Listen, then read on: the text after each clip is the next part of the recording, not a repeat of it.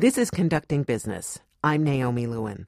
In 2014, classical music met the 11 o'clock news in New York. We have good news this morning for opera lovers. The Wall Street Journal says New York's Metropolitan Opera has reached deals with two of its largest unions. In St. Louis, officials say at least 50 protesters sang the civil rights song, Which Side Are You On, near the end of intermission.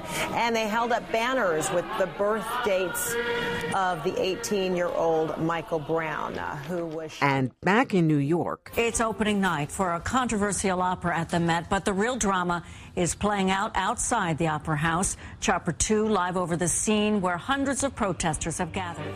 The death of Klinghoffer gave us a flyover by Chopper 2 and also this stirring chorus by composer John Adams. 2014 also saw a protest at the St. Louis Symphony over the death of Michael Brown and labor unrest at the Met that simmered all summer till the opera company struck an 11th hour deal with its labor unions. There were also artistic achievements in 2014, with musicians experimenting in intimate forms and big stars trying out challenging new roles. Here to give their highs and lows of the past year are three distinguished journalists. Anne Midgette, the classical music critic of the Washington Post, David Patrick Stearns, classical music critic of the Philadelphia Inquirer and for WQXR's Operavore blog, and Zachary Woolfe, freelance classical music critic for the New York Times.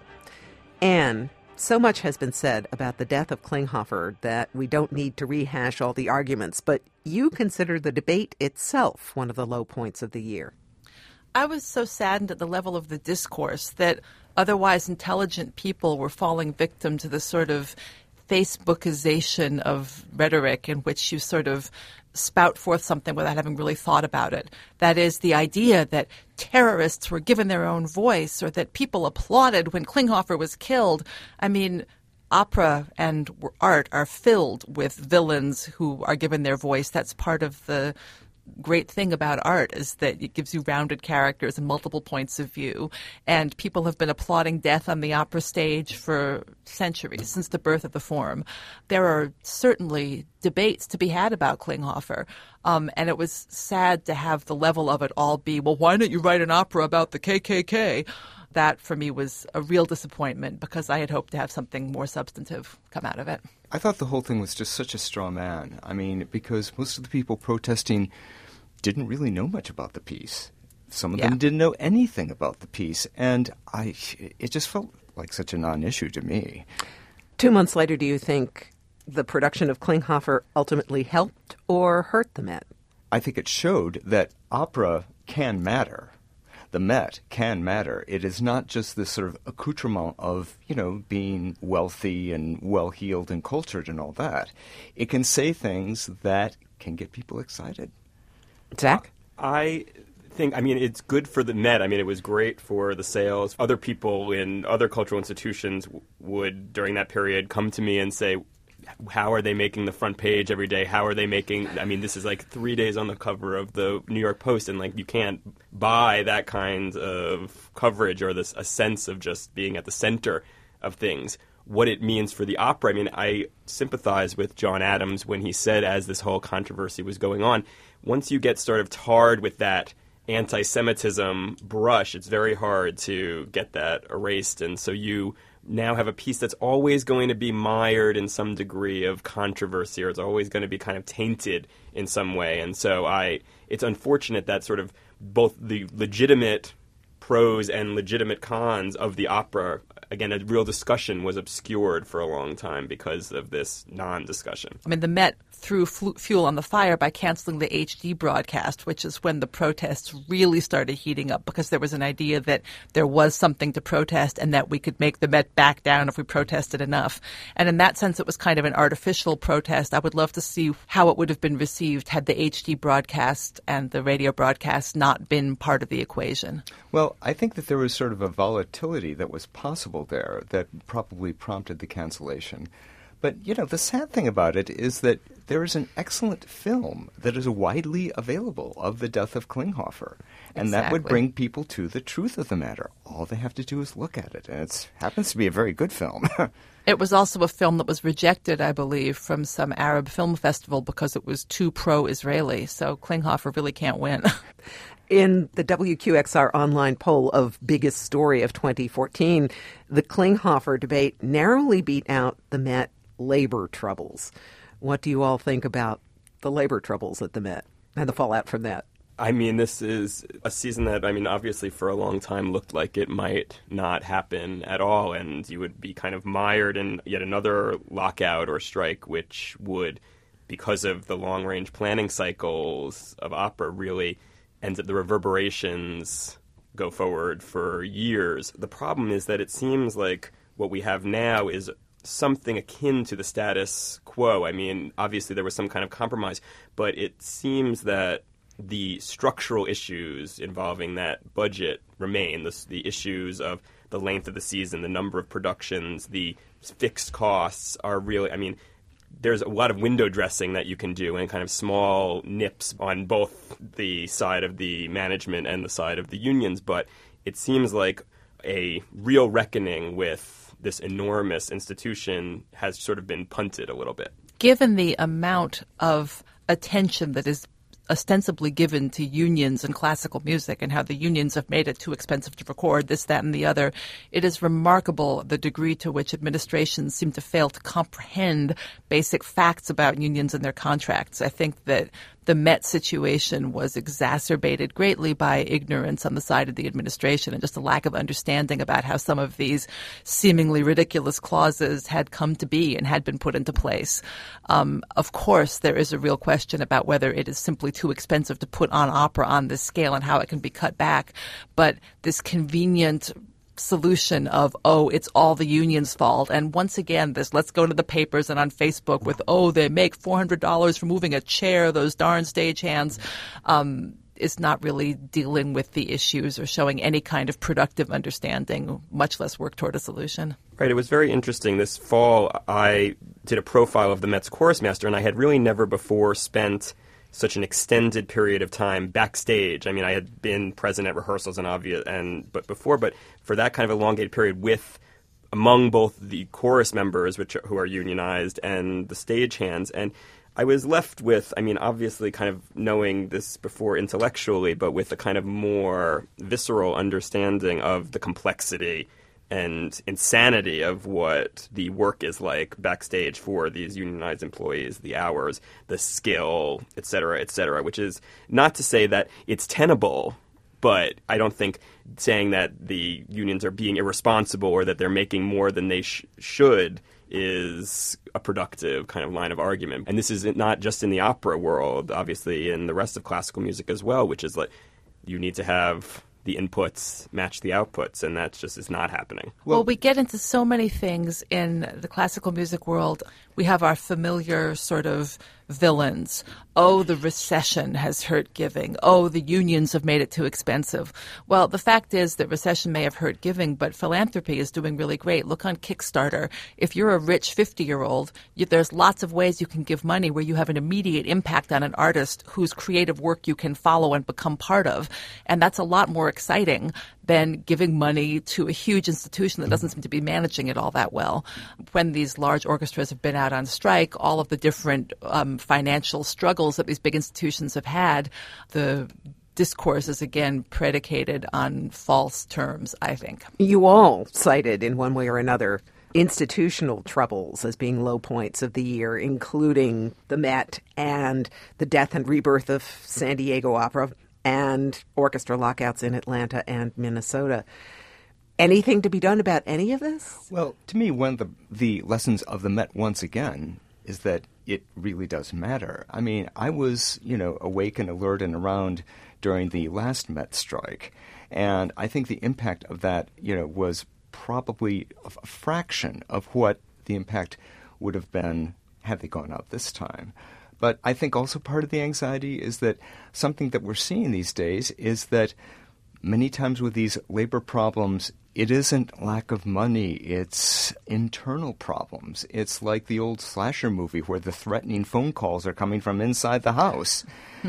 I, I, mean, Minnesota, that was an internal problem, right? Yeah. I think that what we're learning is that each of these situations is so individual. Each of these institutions has its own challenges, its own community. And so while there are these macro factors, Atlanta's situation, give the, with the way that it's overseen and part of an arts center, which has its own priorities, is different than what's happening in Minnesota. An orchestra that owns its hall and is different than an orchestra that doesn't. An or- opera company that seems to have been questionably managed for many years is in a different situation than all of these. So it's sort of tempting to generalize, but I think it's so important to be dealing with each of these situations on their own terms and with their own challenges. This is very true, and yet some of the terms that get thrown around, as I alluded to before, are similar in every case. Um, everybody blames a lack of arts education. Everybody blames the recession and a lack of funding. Everybody blames high union costs. Um, and those terms keep coming up again and again. And those are the terms that get in the way of actually seeing what's going on in the field in any useful way. Zach, your story of the year was New York's opera scene without City Opera. Are there any other companies you see stepping in to fill the void? Well, there's, I mean, there's a lot of activity. I mean, what is seems at this point to, or at least temporarily, to be sort of irretrievably lost is sort of alternate views of the sta- real stagings on the standard operas. So there's not a second Don Giovanni production with a second younger cast of up and coming singers to sort of be a compare and contrast with whatever the Met might have. That was what City Opera offered. That's what in all of the kind of what we consider to be the cultural capitals of the world happens. So we've sort of lost that, and that does not seem to be for all of the kind of recent talk about the renaissance of city opera it does not seem to be immediately in the offing. However, there is there is this amazing kind of ecosystem that remains, and I think has been able in certain ways to flourish. There is the prototype festival of new operas and opera-like works. I saw an amazingly interesting production of Handel's Alcina, which has never been done by the Met in a gallery in Chinatown. So there is a lot that is sort of percolating. I was just wistfully or ruefully smiling to hear Zach invoke one of the purposes of City Opera is offering an alternate take on Don Giovanni because when City Opera was alive, it seemed to me that one of the complaints people had is it's not doing anything different. All it's doing is offering alternate takes on the standard repertory. Right. And that one of its, you know, ideal functions was in fact to be a pipeline for new American opera to offer work that the Met wasn't doing and that too often they ended up, yes, in fact, duplicating each other, which, you know, very often happens in these in these cities with more than one opera company. Although I understand the spirit of what you were saying, I question whether having multiple productions of standard repertory works is actually the most useful function of a second repertory house. Well, it's interesting because I mean, I think obviously it seems like City Opera's function was sort of taken over more and more by the Met, which at least was doing a better job of popularizing lower price seats. Had the kind of young, more up and coming singers and sort of what at least seemed or could be marketed as more vibrant productions. But I think it's a crucial part of the opera ecosystem for there to be different takes on the standard repertory, especially at this point in which production yes. and theatricality and, I mean, direction is such a rich part of the scene. Any thoughts on the newly announced potential renaissance of City Opera? well, I think it all depends on who's running it. I mean, just reading the New York Times, there seemed to be just. I, I, think that there's a lot of questions about just what are the abilities of these people. And the leadership needs to be tied to money. Who is fund going to fund this? I think what they need is a silver bullet like Beverly Sills. Unfortunately, well, but, she is no longer available. Before this conversation I, gets too gloomy, I, there's lots. There's lots of happiness. All I, of you was, mentioned bright spots. Yeah. Can I throw one thing into the in- institutional discussion before we sure. entirely leave More it? Because, gloom. Um, no, these discussions end up so focused on New York, and of course, I'm not in New York anymore, which still shocks me. But um, the fact that the Kennedy Center has new leadership spotlights to me just how much how New York centric our field still tends to be, and also spotlights the degree to which the Kennedy Center has not, despite all of its publicity, ever really fulfilled the function of being the kind of national arts performing arts center that it seeks to be. And um, I'm really curious in kind of a hopeful way to see whether new leadership can change that. Deborah Rutter has done some really great things in Chicago, and um, without scaring off the the old, has brought in some new feeling. And it would be very interesting should the Kennedy Center be able actually to start defending its putative position as an American performing arts center. That is clearly one bright spot. David, in the Inquirer, you called the Seattle Symphony the best emerging American orchestra. The Seattle Symphony is clearly not new on the scene, so why did you put it like that? Well, basically, they have this new music director who is bringing a lot of new energy to it. Um, Ludovic Morlot. Yeah, right, exactly. And one could say much the same about the uh, Philadelphia Orchestra because I think that Yannick Nézet-Séguin is definitely a success story. I think it is going as well as it possibly could go. You know, I, audiences adore him. The orchestra loves him. The programming is interesting. He's bringing back the St. Matthew Passion again. You know, that doesn't happen so often in you know major subscription concerts of symphony orchestras. And and he's doing some new music.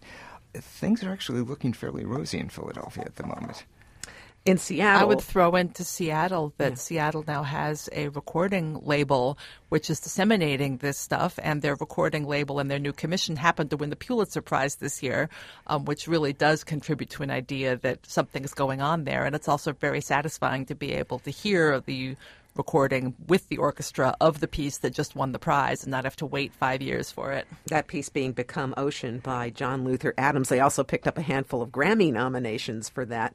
Though strangely enough, the recording mm-hmm. that that set everybody listening to to the Seattle Symphony again was by Dutilleux, Henri Dutilleux. Yes. Which is not exactly crowd pleasing repertoire. It's a long way from Scheherazade.